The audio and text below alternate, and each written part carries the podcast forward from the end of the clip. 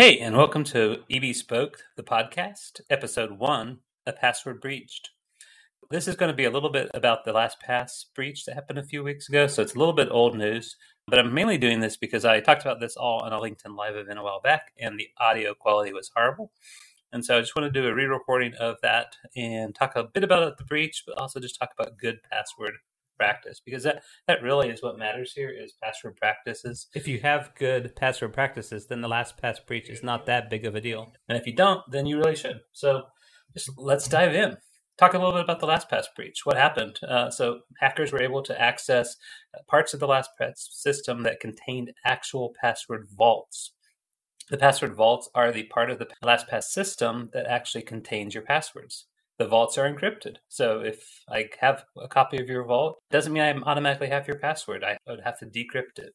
And how do I decrypt it? Well, I have to know your master password. The encryption is, is strong encryption. So if I had to guess your master password, then it could take quite a while. Sometimes they say, you know, hundreds of years. That assumes that your password is the last one I guess. And so if your master password is actually one, two, three, four, which is terrible, then it's not going to take but seconds to guess that master password, unencrypt your entire vault, and now I have access to everything that you're storing in there. Or you might have a 32 character totally random password. No idea how you remember it or type it in every time, but if you do, then it really could take a very long time to decrypt that vault. Your passwords are quite secure and unlikely to be hacked. But that's the problem, right? You're probably not using a 32 character completely random password because it's hard to remember, it's hard to type. And so if we think about it, really, it's how long is it going to take to guess your password a password that you picked uh, as a human. So thinking about a luggage lock, right? If your code is 9999 and I start at 0000, then it's going to take me all the time it takes to try every number. If I go, you know, 0001, 0002,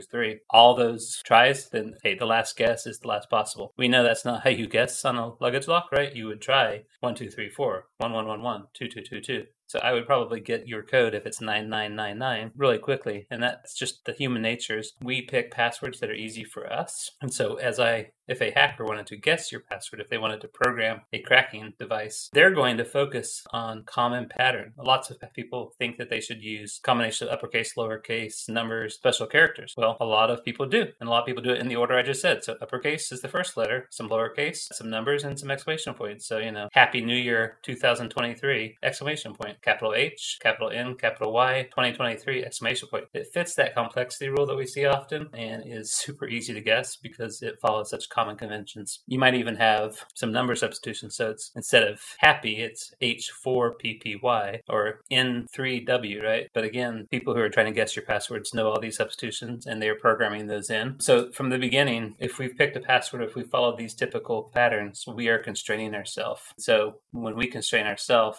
then the people who are trying to guess our password will constrain the systems trying to guess. So if you have a great password, your LastPass is okay for a little while, maybe. If you have a bad password, then just assume it's all lost and you've been going, hopefully, the last few weeks resetting all your passwords and getting things ready. One of the first questions is Should I change my master password? If you're going to keep using LastPass, absolutely, you should change your master password. But remember, that only affects if it's stolen in the future. The one that's stolen is using your old master password, so there's nothing you can do about that. So if you aren't changing your passwords, you really should, even if you had a great password, because it's out there. Encrypted copy is in the wrong hands. They're trying to crack it. They may eventually, and then your information is compromised. So go out there, change your key accounts first. Email is a great example because everything can be unlocked with your email account, banks, all those things. So go ahead and get out there and start changing those passwords. But when you do, follow good password practice, both for your new master password, but also for these accounts. So one of the things that has changed over the last several years is having a really complicated password is not as encouraged as having a long password.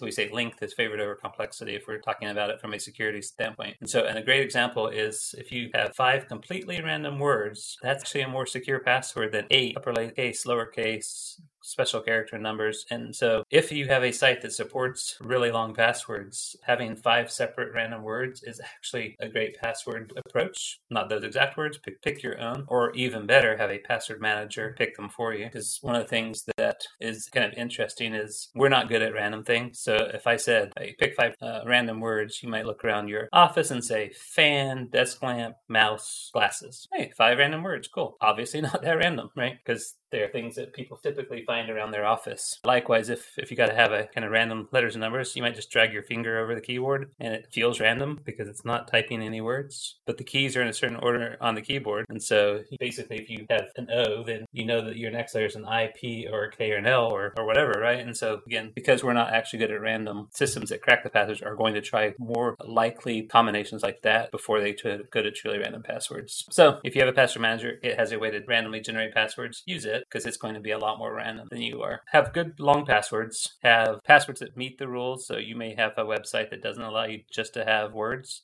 it's going to require numbers, letters. So do work those in uh, uppercase, special characters. Uh, so have those different rules that the website requires, but try to make it as long as possible and as easy to remember for you because it's random words. So you can basically balance those two. As you're doing that, go ahead and take the next step and find out if that service has the ability to have multi factor authentication because ultimately your password is a weak point, even if it's a good password multi-factor is a great way to to shore that up. Email supports it banks support it find a way to enable multi-factor authentication. That even is an area where we've had a lot of change over over time. It started out with text messages and then moved to apps and then push notifications and then something called mfa fatigue came in. People were getting push notifications so often that they would just hit approve and then hacker in. And so there's a whole topic around good multi-factor but the short answer is it's better to use an authenticator app than text message because text messages are less secure than an authenticator app. So if you have a choice choice, choose the app, and maybe another time we'll talk about some of the nuances and MFA fatigue and, and kind of where that's headed. The final thing to do, so you've got a strong password, you've enabled MFA, is also add any alerts you can to the service. So if it's a bank, you might be able to add transaction alerts. You might actually be able to add login alerts. Almost every site I know will let you set alerts on you if your password changes, so absolutely do that. So anything that you can do to be alerted if somebody gets into your account and starts doing things that you don't want them to do, that you have that alert and that you know that something bad's happening. So take those three steps, have a good strong password, enable MFA, enable alerting, and you should have a kind of be able to overcome the fact that LastPass password vault might have been stolen. And so kind of the, the last part of that is, all right, so LastPass, the vaults are stolen. Should I even use a password manager? If I don't, what am I doing to manage my passwords? Because I think I'm supposed to have a different password for every website, right? Yes, yes, you are. So please do use a password manager because it's almost impossible to remember all these passwords. Typing them in a text document, typing them in Word document, Excel file, you can encrypt those, but that's a little bit harder. Be careful if that's your approach. A book next to your computer with all your passwords, is obviously not encrypted uh, for most people, and so not a secure option if somebody were to get that book, or some if you share your house with others, roommates, uh, family, then they have access to all your passwords. A good password manager is going to store and encrypt that data locally. It might back it up to the cloud, but the key, the ability to decrypt it, is only going to be on your local computer, or if you synchronize it with your cell phone or something. And so that way, you may have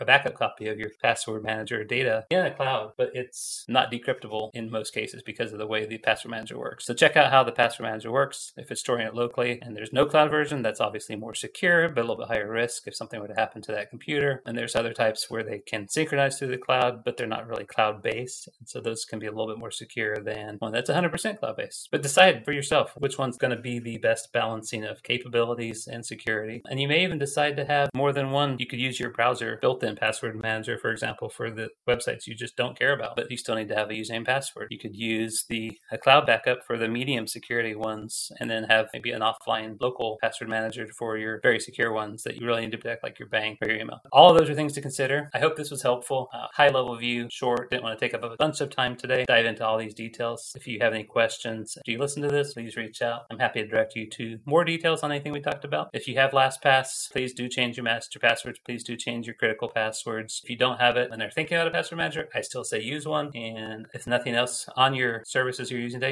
strong password, enable MFA, enable alerts, and otherwise stay safe out there. Thanks, and I'll talk to you next time. Thanks for listening to episode one of EB Spoke, the podcast. This was a password breached. Looking forward to the next one. Thanks.